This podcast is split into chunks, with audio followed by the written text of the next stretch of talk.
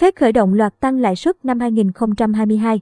Cục Dự trữ Liên bang Mỹ Fed hôm ngày 16 tháng 3 đã tăng lãi suất lần đầu tiên sau hơn 3 năm.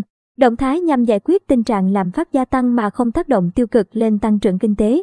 Sau khi duy trì lãi suất cơ bản cố định gần mức không kể từ khi bắt đầu đại dịch COVID-19, Ủy ban thị trường mở liên bang FOMC, cơ quan hoạch định chính sách của Fed, quyết định tăng 0,25 điểm phần trăm lãi suất cơ bản.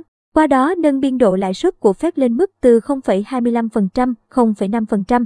Động thái này sẽ tương ứng với việc lãi suất cơ bản tăng và ngay lập tức khiến chi phí tài chính cao hơn đối với nhiều hình thức vay tiêu dùng và tín dụng.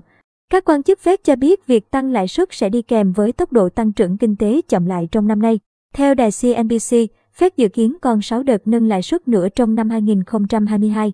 Cơ quan này sẽ tiếp tục theo dõi sát tình hình kinh tế và lạm phát để có thêm các đợt nâng lãi suất nữa. Từ nay tới cuối năm và dự kiến lãi suất sẽ tăng lên mức khoảng 1,9% vào cuối năm nay. FOMC cũng dự kiến tăng lãi suất thêm 3 lần nữa vào năm 2023 và không tăng vào năm sau đó.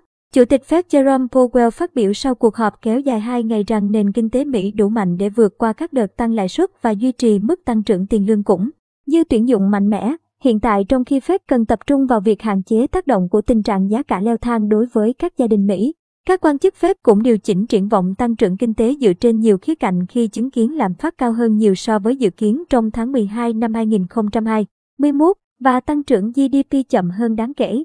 Báo cáo của Fed nêu rõ, lạm phát vẫn ở mức cao, phản ánh sự mất cân bằng cung và cầu liên quan đến đại dịch, giá năng lượng cao hơn và áp lực về giá quy mô rộng hơn. Fed dự báo tăng trưởng của nền kinh tế trong năm 2022 sẽ đạt 2,8%, giảm khá nhiều so với dự báo 4% hồi tháng 12 năm 2021 do những tác động tiềm tàng từ cuộc xung đột tại Ukraine. Bên cạnh đó, tỷ lệ lạm phát vào cuối năm nay sẽ ở mức khoảng 4,3%, cao hơn nhiều tỷ lệ mục tiêu lạm phát 2% được phép đưa ra trước đây.